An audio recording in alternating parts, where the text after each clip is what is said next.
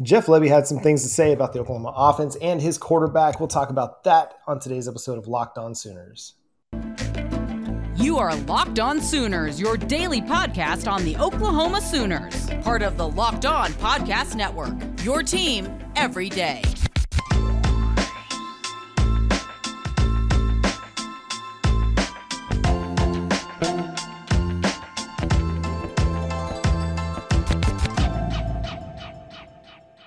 What's up, Sooner Nation, and welcome to Locked On Sooners. Thank you for joining us. My name is John Williams. You can follow me on Twitter at John9Williams, and joining me is Josh Helmer. You can follow him on Twitter at Josh on Ref. You can also hear him Monday through Friday from 9 to noon on 94.7 The Ref in Norman. Josh, what's up, man? Oh, not a whole heck of a lot, I suppose. Just still reacting to, thinking about OU Media Days and getting set for the start of fall camp here in Norman, Oklahoma. Yes, football practice is about to get underway. So that means talking season is pretty much over, at least for the, the team and the players. Obviously, we'll be talking about the Oklahoma Sooners nonstop, five days a week for you here on the Locked On Sooners podcast. But Josh, Jeff Lebby had some really interesting things to say, namely about the quarterback. I feel like there was an attempt, uh, at least by certain media members, to kind of downplay some of Jeff Lebby or Jeff Lebby, Dillon Gabriel's size, arm strength, you know things of that nature, um, kind of as it pertains to him potentially being a a starting quarterback in the NFL. But let's hear what Jeff Lebby had to say about Dillon Gabriel and his ability to throw the deep ball. I think one of the greatest things that, that Dillon does is throw the deep ball. You know, I think if you look at all of his throws on tape and you you go back to his freshman year, sophomore year, and then before he got hurt last year, he can push the ball down the field. So he's got great touch on it understands how to get the ball out of his hand a little earlier if he needs to. But uh, that's actually that's a strength of his for sure. Your thoughts, Josh? Yeah, well, seems like it would be a strength of his. I mean, he's got eight thousand plus passing yards in his career so far, seventy passing touchdowns. Doesn't seem like he's bashful to try to stretch the field. Now, does he maybe have the outright arm talent of the two quarterbacks that were just on campus for Oklahoma in a Caleb Williams or a Spencer Rattler? I don't know, probably not. It's up for debate that maybe his arm strength isn't quite that, but I don't know that necessarily you always have to have that arm strength, especially at the college level, to be one of the nation's finest quarterbacks. And even in the National Football League, yeah, I mean, obviously you'd love to have a, a rocket, a cannon for an arm, but I don't know that that's you absolutely have to have that or the best out of everybody in the National Football League to be an effective starting quarterback. But hey, that's that's way down the road as far as it pertains to what he's going to do at the University of Oklahoma. I think Dillon Gabriel has illustrated over the course of his career that he's more than capable, John, of being a very, very effective collegiate quarterback. I think of a guy like Drew Brees, you know, back when he played for Purdue not the biggest guy. I mean, maybe he was six foot. Not the guy that you'd look at and be like, he's got the John Elway type of an arm.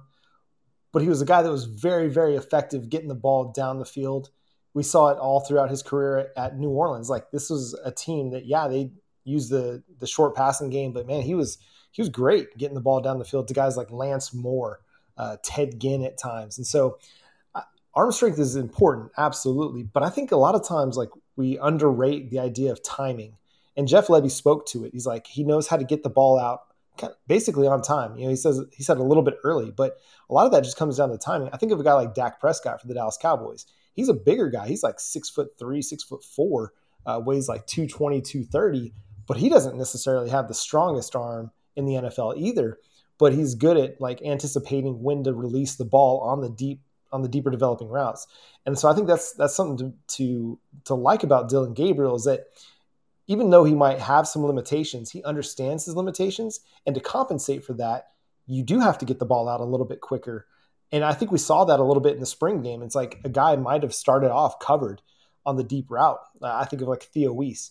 You know, he was running this that go route down the left sideline, and you know Dillon Gabriel releases it, and he's kind of covered. But then Theo Wease has the acceleration to be able to go out and get the ball uh, and separate from the defensive back. And I think that's the thing. Those are the little things right there that make a bigger difference a lot of times than just having outright arm strength. Uh, because if you if you think you can outthrow people, then a lot of times you're just going to be waiting on your guy to get far, far enough down the field and then you throw it and then it's going to be easier to cover. But if you get it out there before the safety can come over and offer some help or the cornerback's able to catch up uh, and really understand where the ball's at, if he's not anticipating the ball coming out as quickly as it does, then he's not going to be able to be looking for it necessarily and be able to defend it as, as easily. And so I, th- I think there's some things to what Jeff Lebby's saying, like some of those subtle attributes that we might not talk about as much when it comes to quarterbacks and passing. We, we look at accuracy and arm strength. That's kind of what everybody talks about. But anticipation, accuracy, those things are huge. And I think Dillon Gabriel's got some of those things. Um, you know, I, I think Dillon Gabriel is going to be a really, really good quarterback for the Oklahoma Sooners. How good, like what ascend, you know, what level he ascends to this season, that still remains to be seen. But I don't think there's any reason why he couldn't, you know, end the season as one of the kind of the 10 best quarterback seasons in Oklahoma history. Uh, and they've had a lot of really good quarterback play, but he's just got that kind of um, we saw it on we saw it on Tuesday, just a little bit of the moxie, a little bit of the confidence, the swagger. He's got the full belief of his team and his staff, coaching staff, um, and so you know you might look at him and say, well, he's not very tall. He may not have the strongest arm, but we've seen it for decades in the NFL that it's not always the tallest or the strongest that end up winning as quarterbacks in the NFL. You can go all the way back to like a Joe Montana who won a lot of games. He wasn't didn't have the strongest arm, but he played with anticipation. You can look at a guy like Doug Flutie, who is small, another left-handed quarterback, awkward in the pocket sometimes, won a lot of games, played a long time in the NFL, had a great college career. I mean, so many guys you could run through that had a lot of success despite being somewhat limited in, in different spots. And I know I'm going on and on about this, but I, I as a short guy myself, 5'9, 5'10, I think it's really important that we look at the things he can do well. And I think there are a lot of things that Dillon Gabriel does very, very well.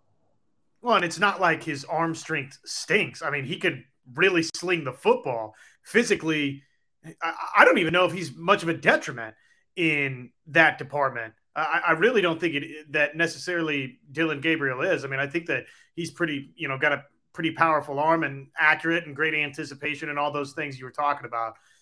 To your point, some of the final items you were touching on there, Stetson Bennett.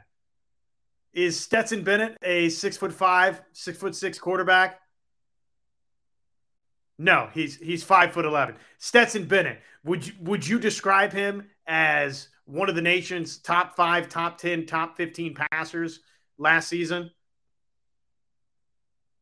Maybe, hmm. right? Maybe. I mean, I mean, in terms of just like raw draft talent, no, you wouldn't. You definitely wouldn't describe him in, in that category. But yet, what does he do? Because of the parts, the sum of the parts around him, he leads Georgia to a national championship. And I say that to get here to this.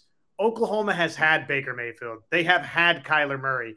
They had another season, uh, little bridge season there from Jalen Hurts, where Jalen Hurts did a lot of really good things for Oklahoma. They had uh, the first season with Spencer Rattler, where Spencer Rattler is the best quarterback in the Big 12 conference, right? I mean, they had some some real firepower last season when Caleb Williams initially took over. Oklahoma's had some great quarterback play. So Dillon Gabriel, if he can get somewhere close to that, well, really what you're banking on is that Dillon Gabriel doesn't necessarily have to be quite like all of those different guys. If he could be close to and not not necessarily right at the Baker Mayfield, Kyler Murray type seasons, well, what you're hoping is that with Brent Venables coming in, with Jeff Lebby uh, coming in, offensively, what they're trying to do, rushing the football and just some other things tempo wise, that maybe Dillon Gabriel won't have to be, uh, no pun intended, Caleb Williams, but maybe you won't have to be Superman every single week, right? That maybe that defense can be improved a little bit.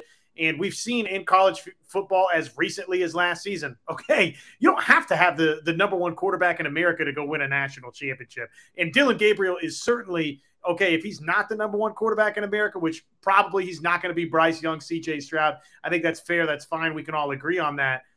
Man, I, I, I go back to, I think what you said there, which is I think he could be a top five, top 10 type quarterback. I certainly think he could be a Heisman hopeful type quarterback. And if everything else comes along for OU, I mean, come on, what are we talking about here? He's got more than enough tools to lead Oklahoma to where they want to go. So, just looking real quick at Pro Football Focus, I love Pro Football Focus. I know a lot of people aren't fond of their grading system, but I love it for their advanced stats. So over the 2019-2020 seasons, he threw for 28 touchdowns on throws greater than 20 yards down the field. Now, his completion percentage wasn't great, but he has a willingness to throw the deep ball. He can get it in the end zone, and he doesn't throw a lot of interceptions. So he only in that of those attempts, only four were intercepted. Uh, I think it was like more than 160 attempts uh, throwing the deep ball. Like he threw, you know, in 2020, he was I think it was third in um, completions more than 20 yards in NCAA, like behind just uh, Zach Wilson and Kyle Trask. So actually, no, he tied he tied with uh, Zach Wilson for the most completions on throws more than 20 yards down the field. So he's got the ability, he's got the skill. You know, we can debate some of the accuracy stuff. A lot of that's going to depend a little bit dependent on your wide receiver as well. Um, you know, are they are they getting into the right position to catch that pass? You know, only film can tell us that. But I, I, think I like where we're at. I love where we're at with quarterback. I think the Marvin, I think Marvin Mims, Theo Wease are both going to excel uh, down the field with Dillon Gabriel throwing them the football. Uh, we got more Jeff Lebby to hear from. We got even some Dillon Gabriel that we'll hear from him maybe in the next episode. But we're going to hear a little bit more from Jeff Lebby on the running back room. But that's after I talk to you about Built Bar. Built Bar is the best tasting protein bar ever, ever, ever, ever, ever, ever. If you haven't tried Built Puffs yet, you are depriving yourself of one of life's greatest joys. And guess what? There's a new flavor. It's indulgent cookie dough covered in chocolate. That's right, Built has done it again. The cookie dough chunk puffs have a light and chewy texture, real cookie dough chunks, and of course, they're covered in 100% real chocolate like only Built Bar can do. So if you haven't tried them yet, go to built.com, use our promo code LOCKED15 to get 15% off your next order at built.com for cookie dough chunk puffs that are only 160 calories and have a whopping 15 grams of protein. Again, low calorie, high protein, and low sugar. So go to built.com, use promo code LOCKED15, get 15% off your next order at built.com.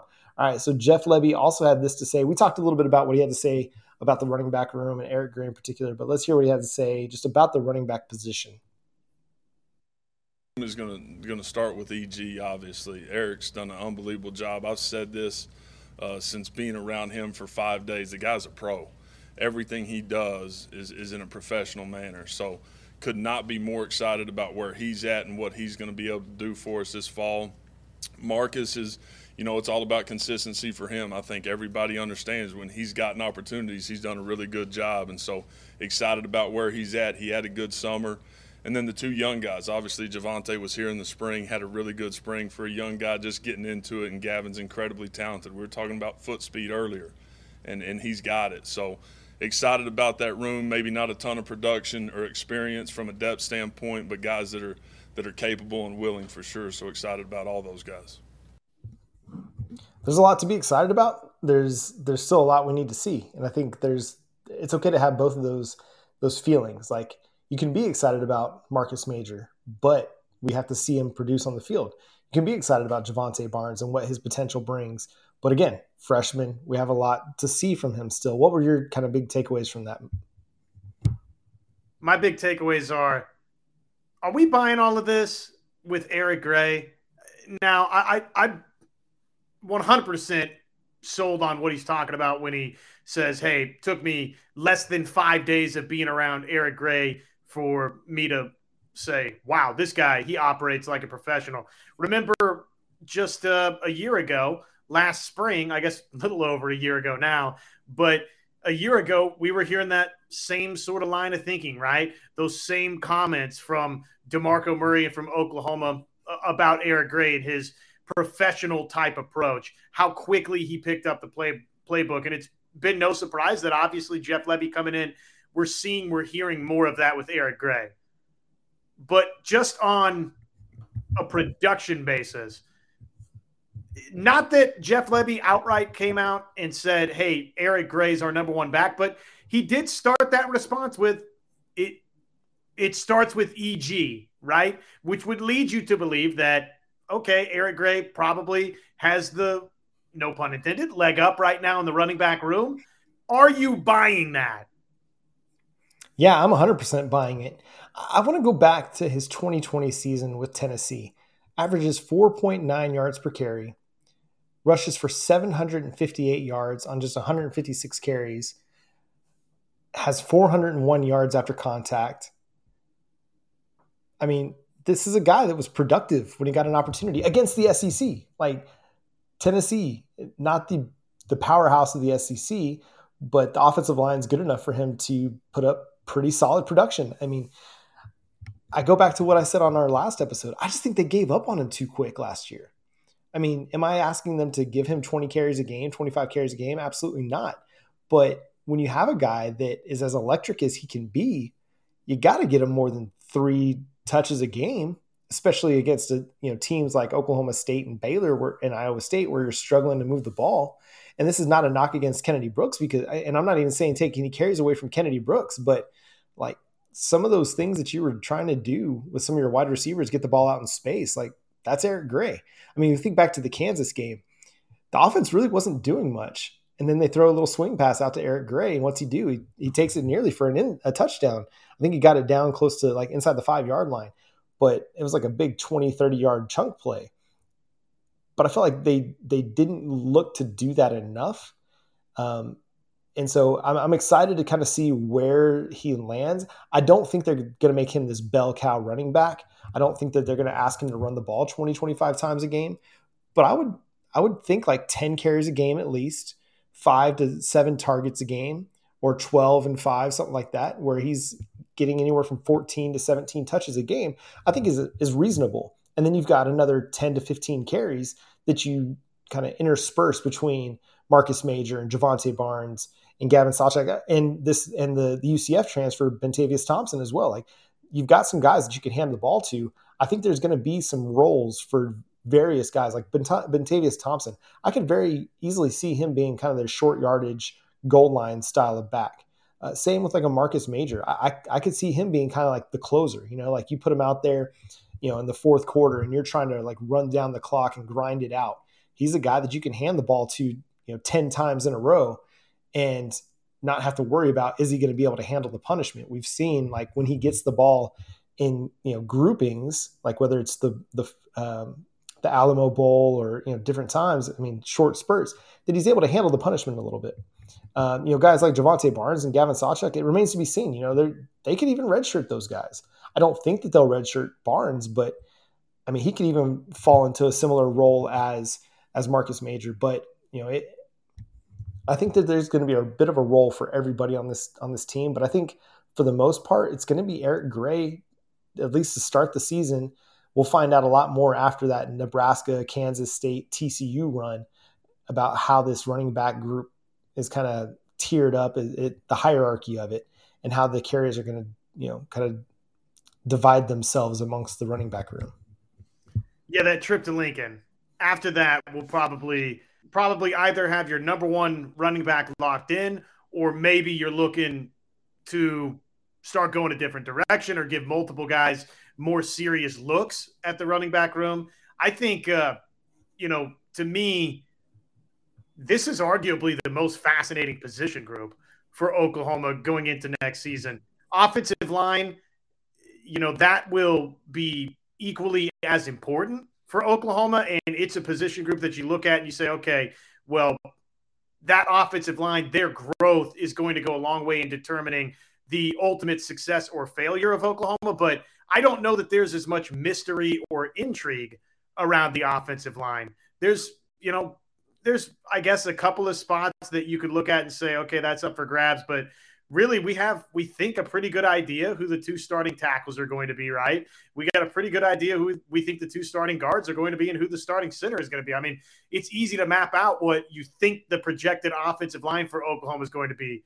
Yeah i mean we could sit here and say this about eric gray right now but it's not going to shock me if by week four or five we're talking about marcus major getting the bulk of the carries for oklahoma or if along the way we're talking about Jovantae Barnes or Gavin Sawchuk having really burst onto the scene because I think those two those two guys, those freshmen, John, I've said it all offseason. I think they might be the two most talented guys that they have in their their collective backfield. So, you know, there's only if that's the case, if that's indeed true about Jovantae Barnes and Gavin Sawchuk, man, I mean, there's only so long you can't give those guys toes.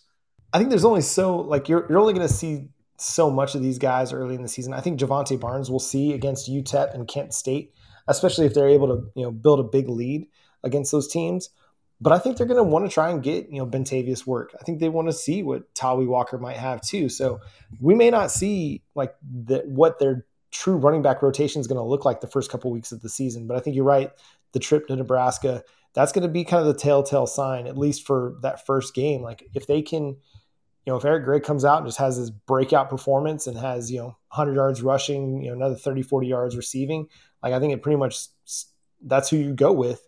Um, if you are going to go with Marcus Major, if he's going to, if it's going to be a running back committee, I think we'll see that in, in that first game against Nebraska, or that not first game, but that third game against Nebraska, which I think could very well be the case. Is that this becomes a running back committee, and it's very situational and dependent on how each guy's looking that week and of how it all plays out. But I really think that with this team, with so much turnover that they've experienced over the last you know eight nine months I really think that they're trying to to find as many guys that are veteran like guys to have on the field at the right time. Obviously, they want to put the best players out there, but if there's something that that if everything is equal and Eric Gray you just feel more comfortable with, I think that's the route they're going to go. Uh, you know, his his dual threat ability is going to give them options when they're on offense, and I think that's a good thing. It's more what is he going to be able to do kind of as a multi-purpose runner. I feel like we can see that. Like there, there are times where we can see him being a really good runner. I mean, he had a really good game against Nebraska last year. But then there's times where, like I said, I feel like they just gave up on him too early. They'll give him one carry and it doesn't really do much. And then they're like, oh, well, we're not done. We're not using Eric Gray anymore. And like, that's it. Like, really? Come and, on. And one carry where it's like halfback dive, right? Yeah.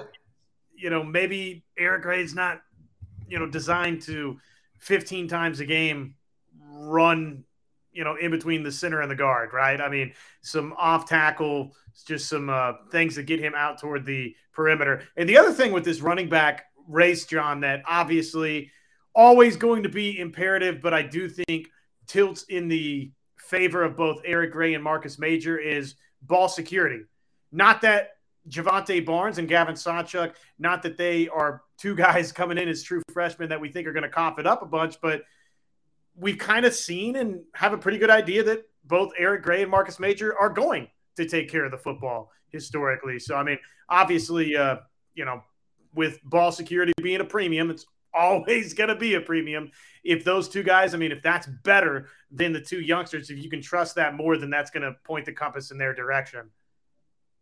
Yeah. so speaking of pro football focus, I, you know, I've talked about my affinity for them. So I'm looking at Eric Gray's running, like rushing by direction. Again, they've got it all broken down there.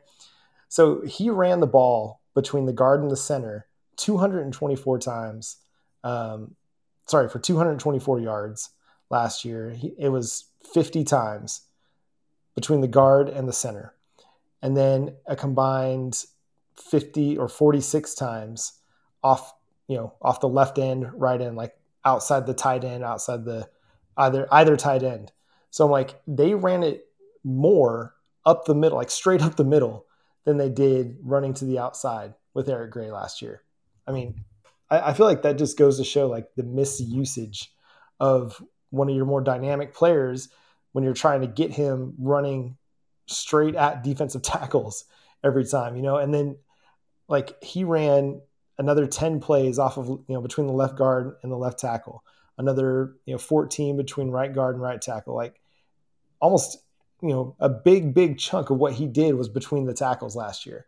So like you, you're not telling me you can run more to the outside like more to the wide you know more wide zone more you know toss plays counter to the outside like i don't know it, it just one more one more like little needle that just pricks at me every single time i look at his or Marvin Mims like stat breakdowns. I'm just like, I'm irritated all over again. Um, and so I think like, you know, depending on how they use him, I think he could just be a really dynamic player. And you know, obviously if you run him up the behind the center 20 times a game, that's not going to help you. But if you, you know, kind of needle and, and prod that a little bit so that you can then work outside, that's where the game's at. Like that's how you're going to most effectively use Eric Gray. Uh, any other thoughts on this before we wrap up there, Josh? I just can't wait to watch all of this unfold with these running backs. You know what he said. Uh, what he said about Marcus Major too leads me to believe that Jeff Lebby's pretty high on Marcus Major. And you know, one of the things that Demarco Murray has said a lot throughout the spring and just the other day again at OU Media Days is, you know, Marcus Major is one of my favorites, if not my favorite, in the in the backfield. I mean, he really digs Marcus Major, so it's a, a good sign when the running backs coach says, "Oh, you know, he's my favorite running back." That's could bode well for Marcus Major. I just while there's some signs that kind of point toward this thing maybe really being Eric Gray's job, I'm going to hold off on totally subscribing to and believing that the more I've thought about it.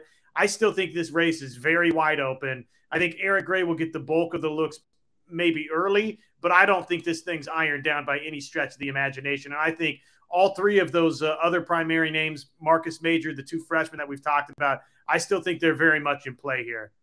Yeah, and it's it's going to be a week to week thing. I think competition never stops with Brent Venables. I, I, just because you're a starter week one doesn't necessarily mean you're going to be a starter week five or week twelve. It's just I think that's just going to be the way things are, and that's a like that's not a bad thing. You know, you get your best eleven out on the field whenever you can. I think he's going to be one of their best eleven, given how much they're going to, how many plays they're going to run, how much they're going to throw the ball. I think he's going to be out there for a big portion of the offensive plays. But I think you're right that we're going to see these other guys worked in as well in a in a big way. I think I mean Marcus Major is kind of the guy that everybody's just been waiting to kind of take that step, take that next step based on just the the small glimpses of what we've seen out of the guy. Like somebody asked the question the other day about Marcus Major, just uh, his ability as a dual threat runner too, like his ability to catch the ball out of the backfield. Go back to the Florida game in the Cotton Bowl a couple years ago and he had like this big 70 something yard touchdown reception like caught the ball in the short area of the field and then you know just dusted everybody for a touchdown. You're like okay so dude's got the power he's got the speed so now he's got to make sure that he can stay on the field and get him the ball. Like please come on this has got to be the year that the dude gets like 10 12 carries a game because he's the one that i'm most intrigued to watch. Like if i can get out to practice and then obviously week one, like get this guy a bulk of carries, let him do work, and let's see what happens on the field.